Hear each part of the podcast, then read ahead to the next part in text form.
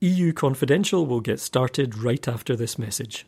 Today's episode is presented by Goldman Sachs. Goldman Sachs believes that when women lead, everything changes. Because in today's world, gender equality is an economic imperative and a catalyst for long-term growth. Learn more at gs.com slash when women lead. I thank Greece for being our European Aspida in these times. Translate Aspida as shield.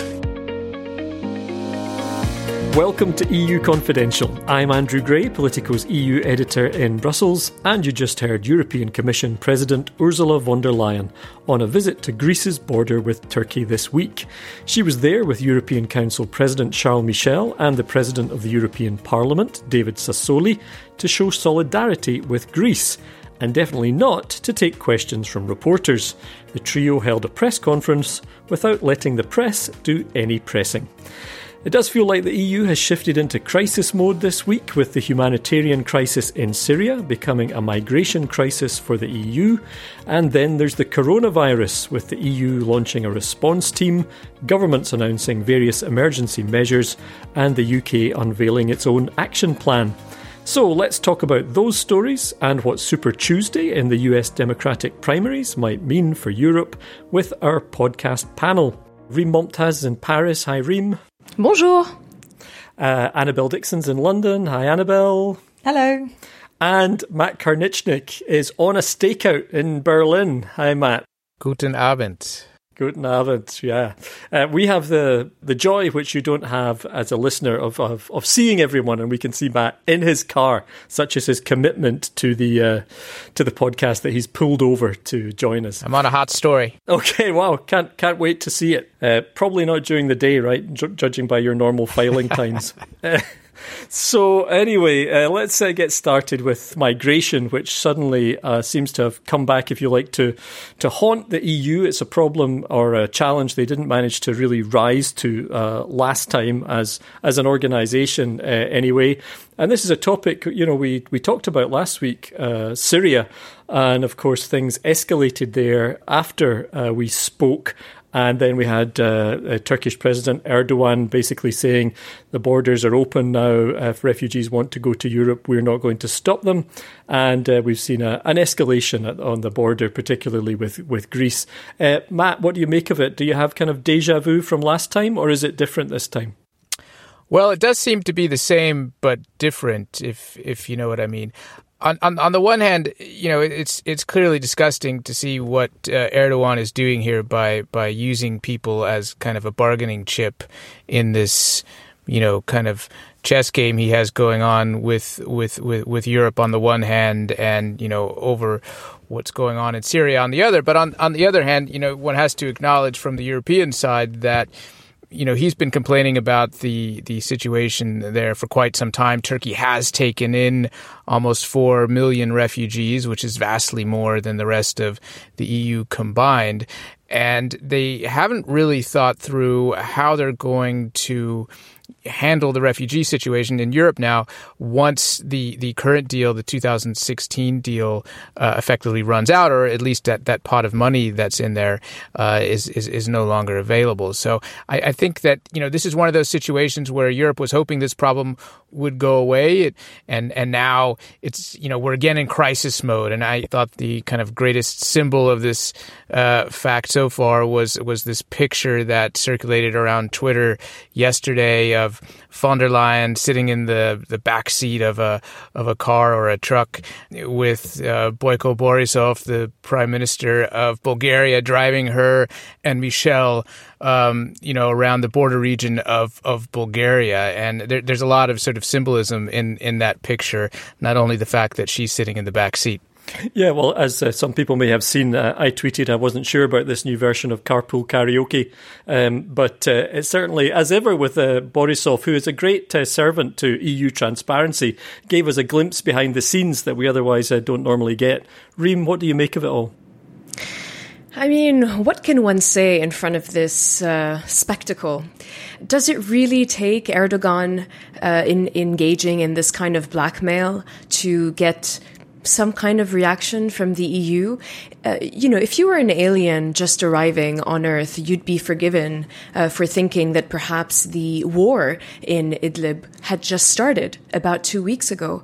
Why? Why did it take Erdogan resorting to this kind of measure to finally hear all sorts of ideas from German leaders and Dutch leaders? And the Dutch are talking about a no fly zone, but, you know, only the Assad Air Force. Now, let's not talk about Russia. Let's not talk about the Russian Air Force uh, not only enabling the Assad uh, Air Force, but also carrying out their own bombing against civilians and hospitals in Idlib. Uh, you know, the German Chancellor and the German Defense Minister talking about some sort of security zone, but please don't take it to mean the technical sense of the word, because God forbid that would mean actually having to engage, you know, practically in putting that uh, in, in place. It's a security zone without security is what they're talking Yeah, that seems to be it. It's so secure it doesn't need anybody to secure it. Nobody to secure it. And apparently all of this is going to be resolved by Erdogan and Putin, who, by the way, are meeting alone bilaterally, which again highlights just how irrelevant the EU is. So of course, all they can do is, you know, go to the border. And perhaps it's good for European citizens to see that at least, you know, this new crop of EU executives is uh, at least trying to do something and not waiting for a crisis to unfold. But also, let's not fall for both sides, you know, Turkish and Greek exaggerations. This is by no means near any kind of refugee influx or crisis as in 2015. The numbers are nowhere near that. We're barely talking about tens of thousands at this stage. Barely. Yeah, that's true. Not yet. Uh, in any case, um, a lot of it is clearly being, you know, stage managed um, for, you know, for different purposes on different sides. But one of the things, um, you know, that's been interesting to come out of this, Annabelle, there was really quite some strong symbolism uh, yesterday when the EU leaders were all up at the border, uh, the Greek-Turkish border, expressing solidarity with Greece, and then just around the same time, a press release drops from the UK Foreign Office with Dominic Raab expressing solidarity with Turkey. Um, how do you explain that, and how much is the UK kind of ploughing its own furrow here with Turkey? I think it was probably more coincidence than anything, but certainly it's pretty symbolic. He was on a pre planned visit, wanting to talk about some great trade deal. He couldn't exactly start sort of taking the EU side while he was there. I mean, within that statement, he did um, express his support for the EU Turkey deal on migration. So I don't think there's any sort of great sense that, that it's going to be the UK and Turkey versus the EU on this. And certainly, I think it's in it's in the UK's interest for the EU and Turkey to to sort this out. It's it's not something that's sort of got a huge amount of attention um, in the UK press. Yeah, and but the thing that does seem to be dominating the headlines, just to switch topics, I watched the the BBC news at ten last night.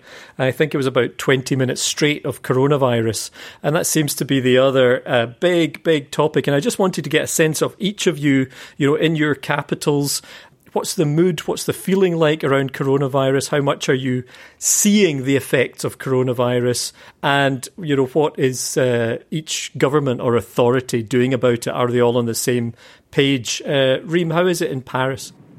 You know, it's been interesting because it seems quite uh, calm in Paris. And I saw a poll go by today that said that basically a majority, 75% more or less, if I'm not mistaken, of the French are not really panicked about, uh, you know, how this is going to go down.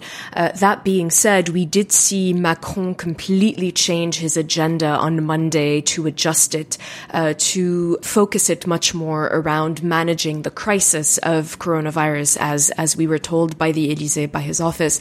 Um, and then we saw him go to the sort of center uh, for dealing with medical emergencies and, and, uh, uh, you know, one to show people that, you know, they have a, a handle on things. They're also uh, taking over all the stocks of medical masks uh, in France. That also means, by the way, uh, these French companies not being able to deliver these masks to their foreign international clients because the government has taken them over. And they've taken them over to make sure that there isn't speculation on the prices as we would have as we have seen in other countries and to make sure that only those who really need them aka those who already have coronavirus uh, have access to them. People in the subway are definitely if you sneeze or if you cough people kind of look at you like whoa stay away. Uh, but uh, other than that you know it's pretty anecdotal at this stage Right. Well, we did uh, here in Brussels. I did see somebody on the metro with a mask on, which I did find uh, a bit unnerving because, uh, as you say, there's really only of any use if you have the coronavirus. And I thought, if you have the coronavirus, you know, you shouldn't be on the metro, and if you don't have it, you don't need a mask. But uh, there, you know, that's the there is a bit of a sense, I think, of I wouldn't go so far as panic, but certainly nerves, and you can see that also within the EU institutions here in Brussels. The Parliament cancelled about hundred events but some events went ahead, and that in turn also prompted criticism because Greta Thunberg was here this week uh, for the unveiling of the new climate law proposed by the Commission. And then, of course, you had MEPs saying, hey, how come Greta Thunberg's coming to the Parliament, but all the other events have been cancelled? So there is a feeling, and, uh, you know, we now have a couple of cases in the inst- EU institutions. So there is this feeling of, of mounting uh, unease, a little bit chaos might be going so f- too far, but it certainly feels like um, people are all kind of caught a bit off balance by this. And here, uh, there's there's a running question about whether the upcoming local elections, which are supposed to take place on the 15th of March and then on the 22nd of March, are they going to be postponed? Right, and I've heard there just seem to be different rules on gatherings. Right, there's rules that you know certain over a certain number of people shouldn't be gathering one place. A French minister was asked about this this morning on French radio because they cancelled all, all sorts of um, sort of events except for the football matches, and she said the reason for that is because because at the football matches, it's open air, um, and people aren't sort of spitting on each other, which is, or touching each other that much, which is how things would be transmitted. She's never been to a Scottish football match, I'll tell you that. Uh, Matt, what's the sense in Berlin? This is a big moment for, for Jens Spahn, the health minister. Yeah, that's that's right, and you know he's sort of running as the junior candidate on this this uh, ticket with Armin Laschet to become the next uh, head of the of the CDU and if, if all goes well, it, it, it should really improve improve his uh, stature. He's already kind of seen as a as a man of the future. But I think you know right now it's it's just too early to say. There is a lot of nervousness here. You you see that in in the tabloids, but also on the street. They have canceled some major events, not quite of the of the uh, kind of Greta category. Although I think many people would probably rather have coronavirus than upset uh, Greta. Uh, but they did cancel the Leipzig Book Fair and they uh, canceled a um, a very large tourism fair in Berlin, and and these are things that have real economic impact on on the community, and they're they're also now um, talking about whether they're going to have to cancel the Hanover Industry Fair, which is the largest industry fair in in the world. Yeah, well, that brings us to Annabelle. How is you know what does Brexit mean for for the coronavirus? What approach is the UK taking, and and how does it feel in London at the moment? Are you seeing a lot of you know visible signs of of the impact, or or at least the concerns about coronavirus? Well, there's always a Brexit angle to every story. Um, yeah, afraid so. In terms of the impact, um, everyone seems pretty calm. Actually, I sneezed in an Uber the other night, and he opened all the windows. That's about as as panicked as anyone's got. Wow, that's the most 21st century thing I can think of almost. Go ahead. yeah, other than that, it's pretty calm. But yeah, I guess when my co- our colleague Ashley asked um, the Prime Minister, he um, he came out of hiding this week and held a Cobra meeting, which is um, the sort of emergency meeting. It's called Cobra because it's held in Cabinet Office Briefing Room A, which is sounds very um, sort of cloak and dagger but Ashley asked him about it at, at, the press conference, and he was just very keen to emphasise global Britain. Um, so he's he's using it as an opportunity, and I guess unless there's proof that people are suffering because we're not part of the sort of European conversation, it will probably be a peripheral peripheral issue. Remainers will probably complain about it. Um, Brexiteers will probably say, fantastic, look, we don't need the European Union. We can deal with this globally. Okay, let's move on uh, across the Atlantic uh, briefly. Matt, you wanted to mention Super Tuesday, uh, the you know latest in the round of uh, Democratic primaries. Uh, looks like the field is thinning out pretty rapidly there. Is there anything we can say about what it means for, for Europe at this stage? Well, I just thought it was interesting this morning and throughout the day to talk to people here in Berlin who, you know, have kind of uh, renewed hope that the United States is is not uh, completely lost uh, to to Europe. There's been, you know, almost a kind of gallows kind of humor going on about the, the upcoming election in the United States. And with Biden, Biden is somebody that Europeans know well, Germans in particular. Um, he's been a real standard bearer of, of the transatlantic alliance for a long time. I, but w- one just has to wonder if, if they're getting a bit ahead of themselves um, after after his uh, string of wins over the over the last uh, several hours very much interested in France? Is it getting much coverage? And, you know, are people you talk to in political circles following it closely, rooting for Biden?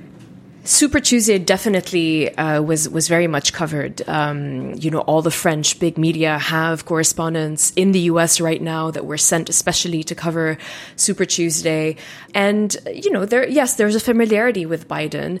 Uh, that being said, among officials, and it's very interesting because you hear it from the president um, onward. You know, Emmanuel Macron has been one of the uh, people for the past few years who has said, you know, he doesn't consider Trump to be an exception or an aberration. He considers him to be, you know, part of the American uh, political landscape. He doesn't think that, regardless whoever wins uh, in November in the U.S., uh, he doesn't. He's not one of those who thinks, oh, great, it's going to be sort of the return to whatever normal means, aka before the Trump administration, uh, because you know people around uh, Emmanuel Macron, but also Macron has said this publicly. Uh, they consider that the Obama administration had also started its own kind of retreat from the world in its own own way. I mean, certainly it wasn't as brash and harsh um, and kind of in your face as as Trump is, but um, in general, they don't think that it's going to go back to normal. Right, and if if not a retreat from the world, then obviously you know very much advertised uh, under the Obama administration as a pivot to Asia. So that idea that America is just going to be less focused on Europe and and people need to get used to that. Uh, but Annabelle, what's been the reaction in the UK? Because the UK follows American politics, certainly in the kind of political circles, incredibly closely. I think. I mean, you know, generally people know a lot more about American politics than they do about European politics. Yeah, absolutely. U- UK politics people love uh, U.S. politics, and they all think they're experts. Um, or, or at least extras in the in the West Wing, or uh, yeah, you know, exactly. Well, we all love our love our American um, Netflix dramas, but um, UK politics Twitter was awash this morning. Um, I particularly enjoyed um, Arch Remainer and Blairite cabinet minister Andrew Adonis. Um, his conclusion this morning was that I think the Democrats may have just won the presidential election. Talk about getting ahead of yourself. Bold. Yeah. Okay, I think we better uh, leave it there. Uh, Matt, Reem, Annabelle, thanks very much. Thank you. Thanks. That was our podcast panel coming to you from Brussels, Berlin, Paris, and London. Before we get to our feature interview this week with Syrian doctor Amani Ballour, we have a quick message from this week's sponsor. A message from Goldman Sachs. Goldman Sachs believes that when women lead, everything changes. Because in today's world, gender equality is an economic imperative, so supporting women's economic empowerment means supporting growth. At Goldman Sachs, commitment to female empowerment spans four critical areas philanthropic, commercial, academic, and cultural.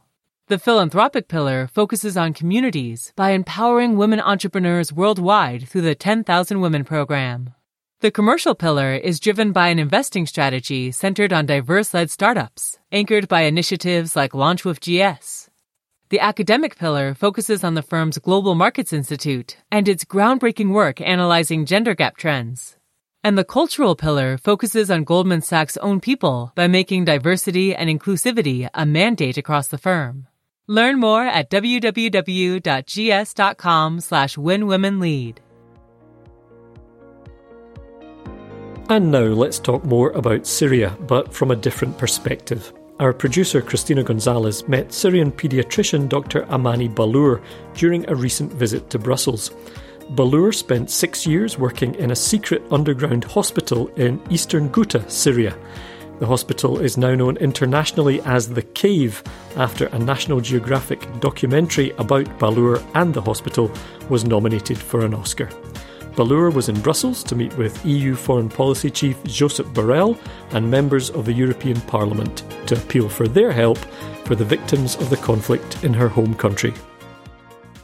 Um, Amani Ballour, a Syrian female doctor.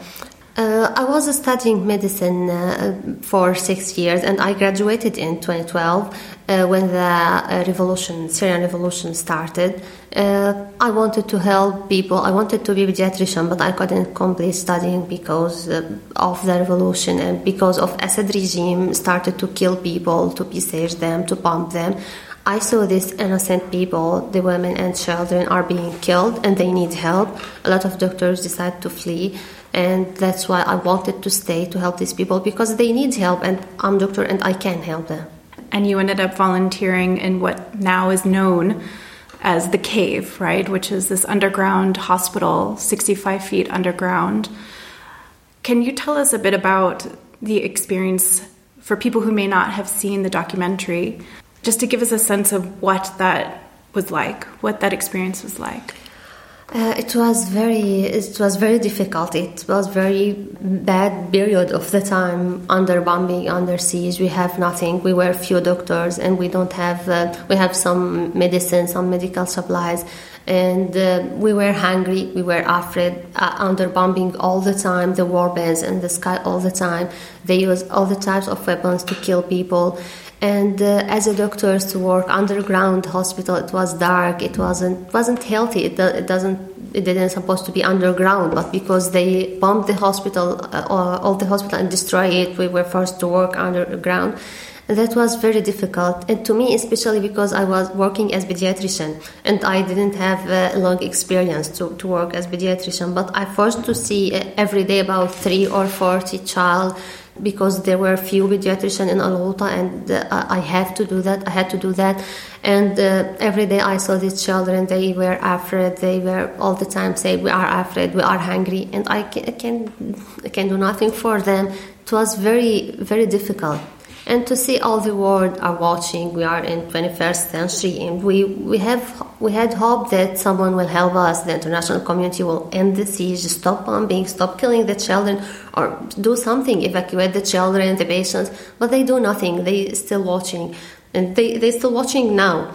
That make us very frustrated and uh, yeah it was very difficult circumstances when it comes to medical supplies, you just mentioned that. How, how does that happen um, in terms of receiving medical supplies? Were you um, in contact with the UN, for example, as to where you were located? How does that communication work to the outside world? Yeah, at the beginning of the siege, you know, Assad regime and Russia bombed some hospital and destroyed it. We take we took this uh, medical equipment and some medicine and start working. After about year or, or two year, we had we had nothing, and some people died because of lack of medicine. But after that, we uh, made uh, channels underground to to smuggle some medicine and some medical supplies. Some uh, medical organization out of Syria uh, support us, send money, and we, we pay very high prices to the moderators to buy some medicine and medical supplies. Of course, we couldn't pay, uh, we couldn't uh, uh, buy everything, just what they allow us to buy. We were uh, we we didn't have a lot of things. For example, the cancer patients they need uh, chemical therapy, and a lot of them died because we don't have, we didn't have.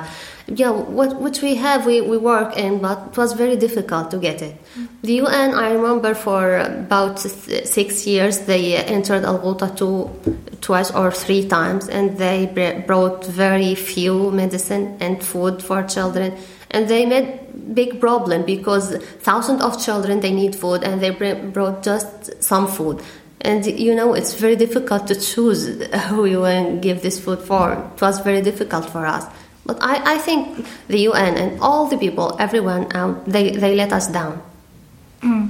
does that include the eu and the european union countries in europe yeah I, I yeah all the people all the countries who can help the international community because they were watching. They they saw the chemical attack in 2013, where they killed about uh, more than 1,000 people were killed in one night. They were suffocated by by sarin gas. And all the people watch that, watch the photos and the videos, and they do nothing for us. After that, we were very hopeful that all the people will, will help us now because it's very big crime to, to happen to kill more than 1000 people. Most of them were children and they were sleeping. It was at midnight. All the people were sleeping. And they they bomb us with sarin gas. It's it's very brutal way to, to kill the people. And we were watching the people were suffocating in front of us And all people around the world know that. They know that, they saw that, but they do nothing for us. Mm. In 2016, you took over as the manager of the underground hospital. And as best as I understand it, that was also a bit controversial, being a female doctor who is running um, such an important hospital. Uh, can you just tell us a bit about that reaction? Yes, I was working in this hospital for uh, about three or four years before becoming a manager, and I, I, know everything in this hospital. I know what we, we need. I have a plan to develop the hospital, to expand it, and I wanted to be a manager to the hospital. And my colleagues vote to me and support me to be a manager. But uh, my community and the men in my community, especially, they say, no, you can't because you are woman This is a very uh, long culture, traditions in our community about about women that uh, you you have to stay at home, you you have to get married and have children. This is everything. Or they say to me, you can be pediatrician in your clinic or doctor for women, but not to be a manager of the hospital. It's not your position. Uh, it's for men. And a lot of people, a lot of men, when they come to the hospital, they say, when they ask about the manager and so me, they say, don't you have men to talk with? They said that because yeah this is the, the culture in our community and i really wanted to, to change this culture because i believe no difference between men and women. I was working as a doctor with my colleagues uh, in the same circumstances. We were together under bombing in the same hospital. So i can do as they can do. Uh, that's why i wanted to be a manager and to try to change this image about women to approve that women can do more do you think that's worked? Do you think that you have changed things for women? Yes, uh, yes, I did because uh, uh, at the last time before uh, displacement, some men came to me and the, the hospital was sacked and the Assad regime and Russia bombed the hospitals around us. They destroyed it, but they couldn't destroy my hospital, the cave, because we protected it very well and make the tunnels. And some men came to me and said, uh, "You were right, and you you could do great job." And I was very happy because we could change them. They have very long culture and they are very extreme, but we, we could change them This is very important to know that there's not, nothing impossible to change. We can change everything. In 2018, you made the tough choice to leave. Yeah. Can you talk about the decision to leave and then your journey, as best as I understand it, was to Idlib and then to Turkey? Can you tell yeah. us a bit about that decision and your journey? Yes, we wanted to stay, of course. We didn't want to leave, and it wasn't our choice to leave you know, Assad regime in Russia and Iran started very brutal campaign against Al-Ghouta in March 2018 and they started to, to bomb every second and they use all the kinds of weapons. They use the chemical, all the kinds of weapons. They destroy the hospital. They destroy about 10 hospitals last time. So we don't have, we didn't have a choice and then we all the civilians stay in just two small villages after that some negotiation between the, the russian leader and the people there. And the Russian leader said to, to them, you, you should live in the buses, we can bring you buses to live, or we will kill all of you. They don't care, they killed a lot. And we know they, they can kill us, so we said, yeah, we will leave. And it wasn't our choice to stay. Uh, yeah, uh, we, we lived to the Idlib, and in Idlib, the same scenario, the same thing. They bomb everything in Idlib, and still now they, they do everything now what you saw in, in, the movie and what happened in Ghouta is not something from the past. It's still happening now. People are being killed, are being bombed. People are dying in the camps now, are dying because of coldness. So this is still happening. Hmm. I'm curious, in Idlib, some say that this is a focal point of jihadists how does that strike you? Yeah, there are some some groups of uh, extreme groups in in Idlib, but that uh, that don't uh, justify to kill all the civilians. There there were millions of civilians, and they are suffering because of these people and because of bombing, because of Assad regime and Russia and uh, Iran. So these people need help because they are humans, and I think I believe that international community uh, is their responsibility to help them to protect them, protect them from everything. There are now uh, millions of them are in the camps now, and there's no jihadists in the camps, and they don't help them. They are just watching them dying. Do you think that Europe will step up now, given the news coverage of the last couple days and weeks? I have a hope. There's still, uh, I have a hope because people are dying now and they, they need help. It's nine years It started for nine years, but uh, we, we still need help, and that's why I'm here in Europe. I'm trying to meet uh, politicians, to meet people who can help us, try to tell them about the situation, about the humanitarian needs, try to, to make pressure, tell them the stories, what I see in Syria. I hope they can help me. That was Dr. Amani Ballour in conversation with our producer Christina Gonzalez. And that's all we have time for on this episode of EU Confidential. Don't forget to subscribe to the podcast so you never miss an episode, and please rate us by clicking some stars or leaving a review. I know some of you probably tune out at this bit because I say it every week, but we really do enjoy hearing your feedback. Drop us a line with ideas for topics, guests, or anything else at podcast at politico.eu. I'm Andrew Gray in Brussels. Thanks to our producer Christina Gonzalez, and thanks to you for listening.